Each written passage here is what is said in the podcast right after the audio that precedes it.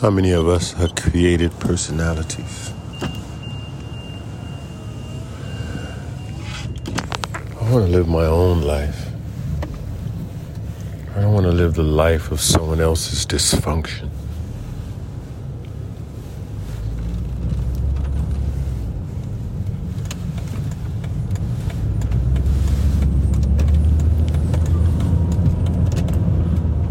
Living a life that was designed. And I'm talking about in your mind, how you think, how you approach life. The body will follow.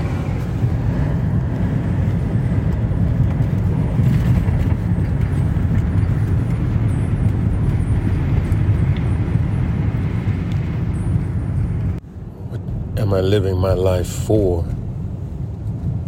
What am I living my life in? I have to be living my life inside of something. The idea that you can live life outside of something. What is that something that you might live your life inside? A mindset, an understanding, a pronunciation, a pronouncement over your life. Some people are living the pronouncement that other people have spoken about their lives, they're living it out.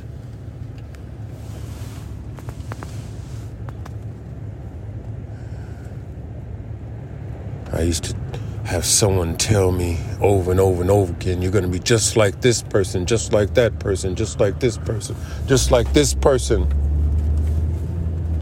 And for a long time, I was doing many of the same things that they did. Not being faithful, not being honest, not being truthful, not being present in people's lives.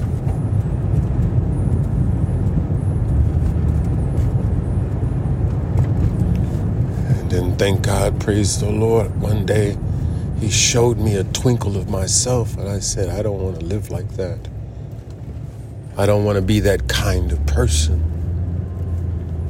So I set out on a path to change, to exchange a life. I think first you begin to want to change, then you begin to realize that you have to exchange.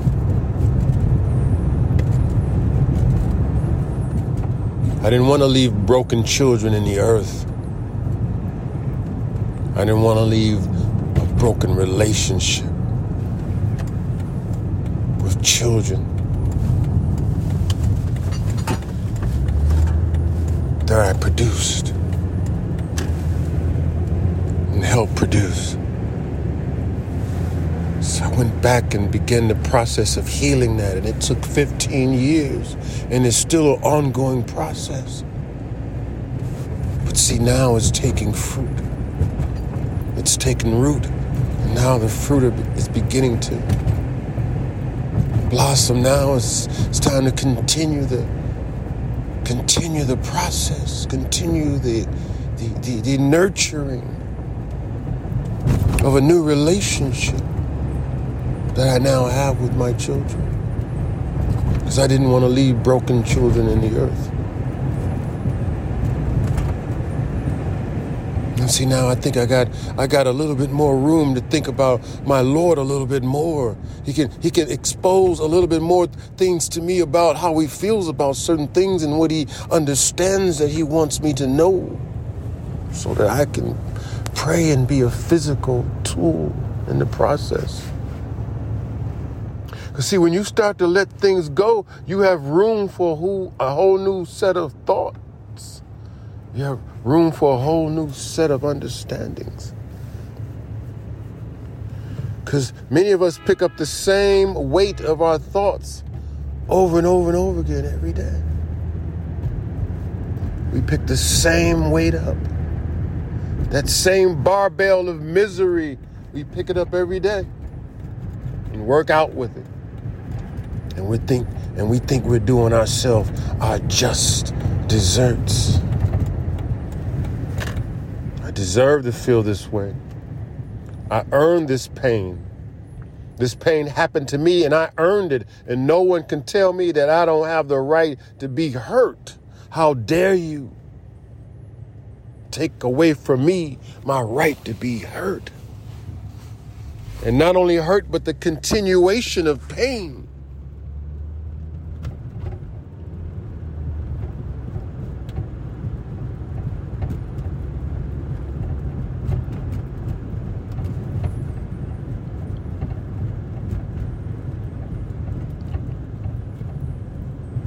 So you see, we in a circle, a mind circle. And so many of us are trapped in our thoughts. And we're circulating the same thoughts over and over and over again.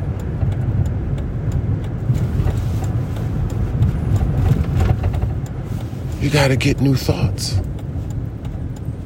You got to develop a new way of thinking can understand and continue to understand the ideology of the way you thought, but so many of us are trapped in the past.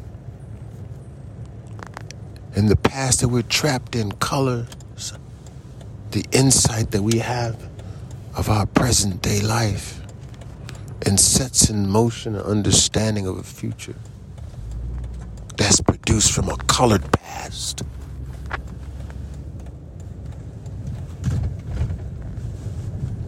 Not having new thoughts. When is the when is the last original new thought you've had that didn't involve or wasn't in some way attached to some lack or insecurity that's felt?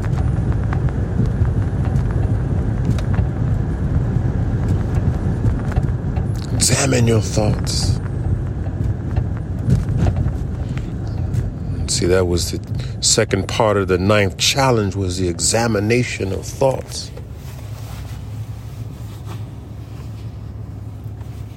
I think the ninth challenge will cure many dysfunctions. I think the ninth challenge will cure a lot of heart issues. See, as you think in your heart, your mind projects.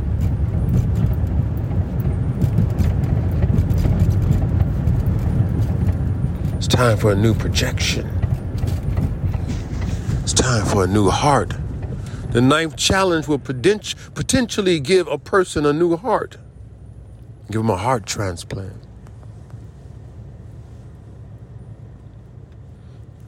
Because, see, the first part of the ninth challenge, it's three parts to it. But the first part of the ninth challenge is that you, every face that comes to your mind, you must pray for it. You must ask God's mercy on it. You must pour out your heart towards it, towards that individual until it's extinguished. Every single face, you have to say a prayer for them can be a short prayer, can be a long prayer. It depends upon what the Spirit leads you.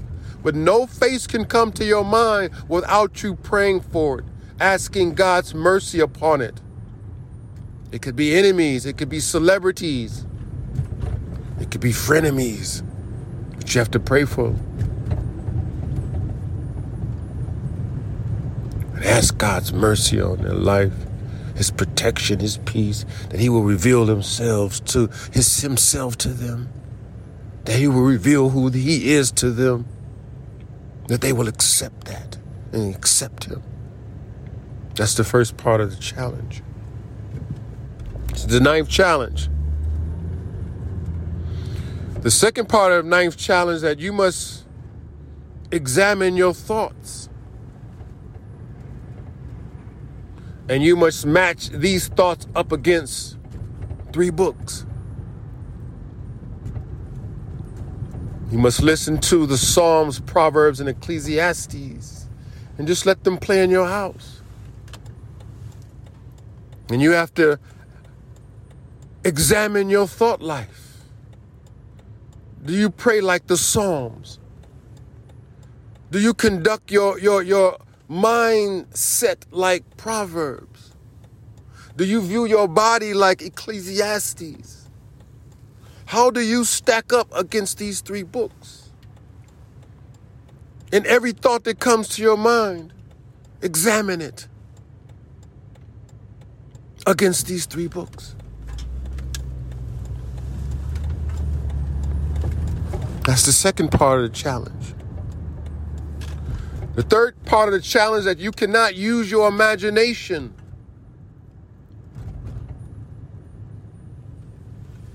To predict the future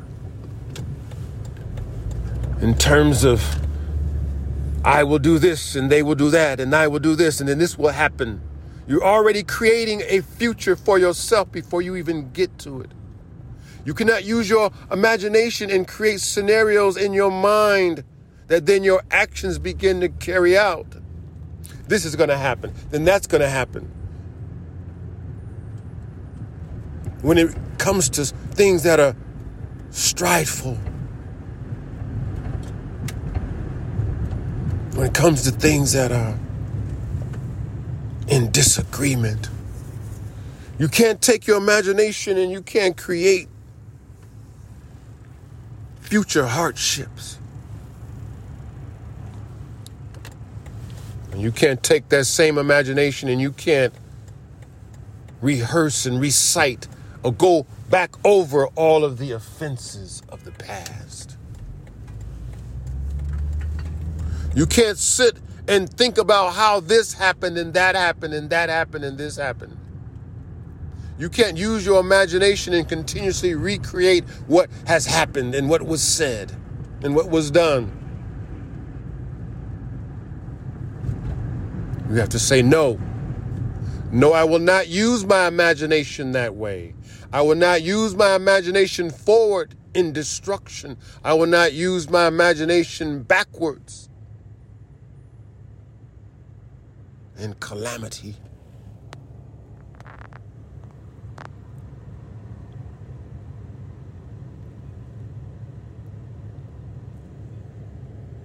I will say no bring my imagination under submission to my spirit.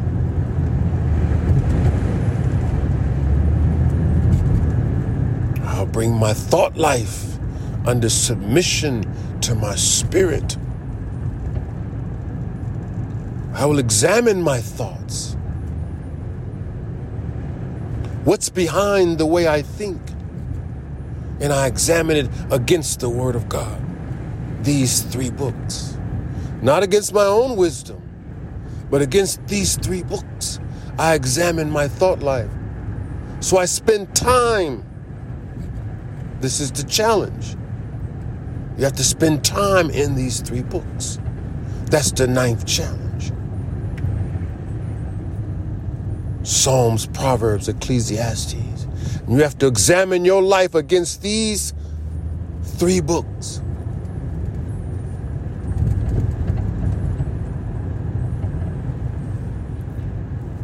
Believe this will cure your narcissism. This will cure your compulsive behavior. This will cure your depression. This will cure your anxieties. because you'll have a place to deposit these things within the Spirit of the living God. You'll have a temple that has a table laid out before you. You will no longer have to be subjugated to just what comes into your mind. You will now be a miner of thoughts, a gold miner of thoughts a diamond miner of thoughts, a silver miner of thoughts, a ruby miner of thoughts, emeralds and jewels, because every thought you will think can be harvested unto righteousness compared up against the three books of God.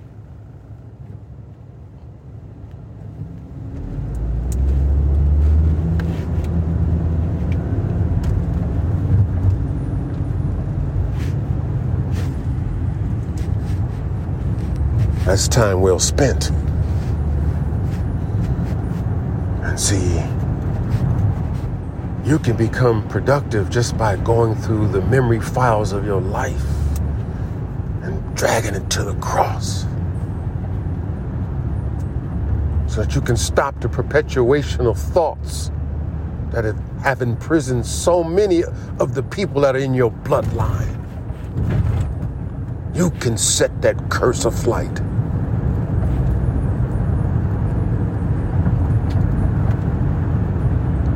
Believe it when Jesus says, Ye shall cast out demons. In my name, you shall cast out demons. But see, you got to understand, we have to understand those demonic forces begin with us in your thought life. And that's what you're mostly casting down is demonic thoughts. Continuously.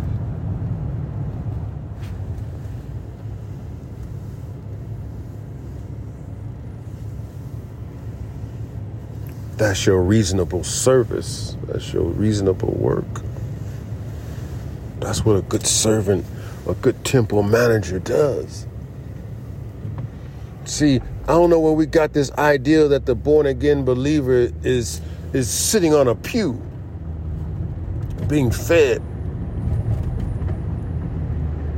And then and that every good meal is a good meal is being fed. And I go back out in the world, I come back, I get hungry, I come back and get fed. I go out in the world, I get hungry, I come back and I get fed again.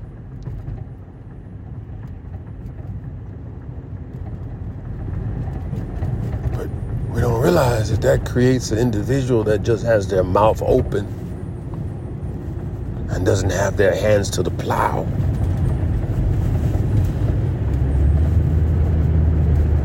Putting your hands to the plow, to the plow is dragging that thought, dragging that relationship that you have with sorrow to the cross. Putting your hand to the plow is dragging that broken relationship in your heart that you have with a parent, a mother, a father. That's putting your hand to the plow.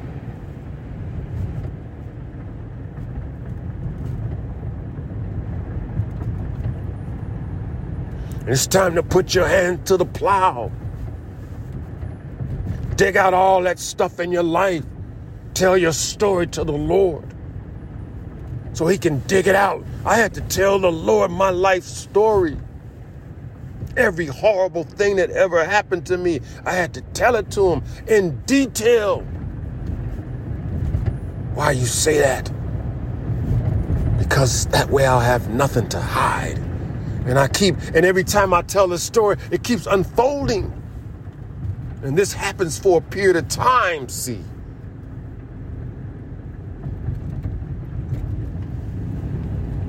See, the Holy Spirit ain't giving up on you yet. Holy Spirit ain't giving up on you just yet. Believer. I know you a believer. Holy Spirit ain't giving up on you yet, believer. I know you may be a born again believer, but you're backslid and you're cardinal. The Holy Spirit ain't giving up on you yet. You believe it as believing in God and going on and producing good fruit in His name. The Lord, Holy Spirit ain't forgot about you either. He's going to give you a little bit more so you can produce a little bit more fruit in the name of Jesus. He hasn't forgot about you either.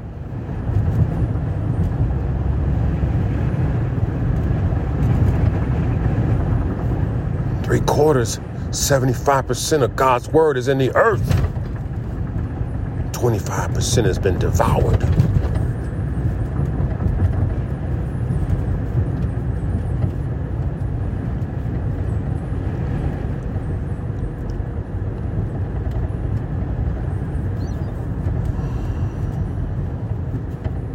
Holy Spirit has not forgiven, has not given up on us yet. The Holy Spirit is not forgiven up on us yet. The Holy Spirit is still in the working business. And his work and his business is to show us Christ. And the best way we can begin to know Christ is to know how he prays. Because when you know how Jesus prays, you know what his heart is. And when you know when his heart is, then you can begin to change your heart. into his life, into his likeness and his image. You can receive a heart that's born from his heart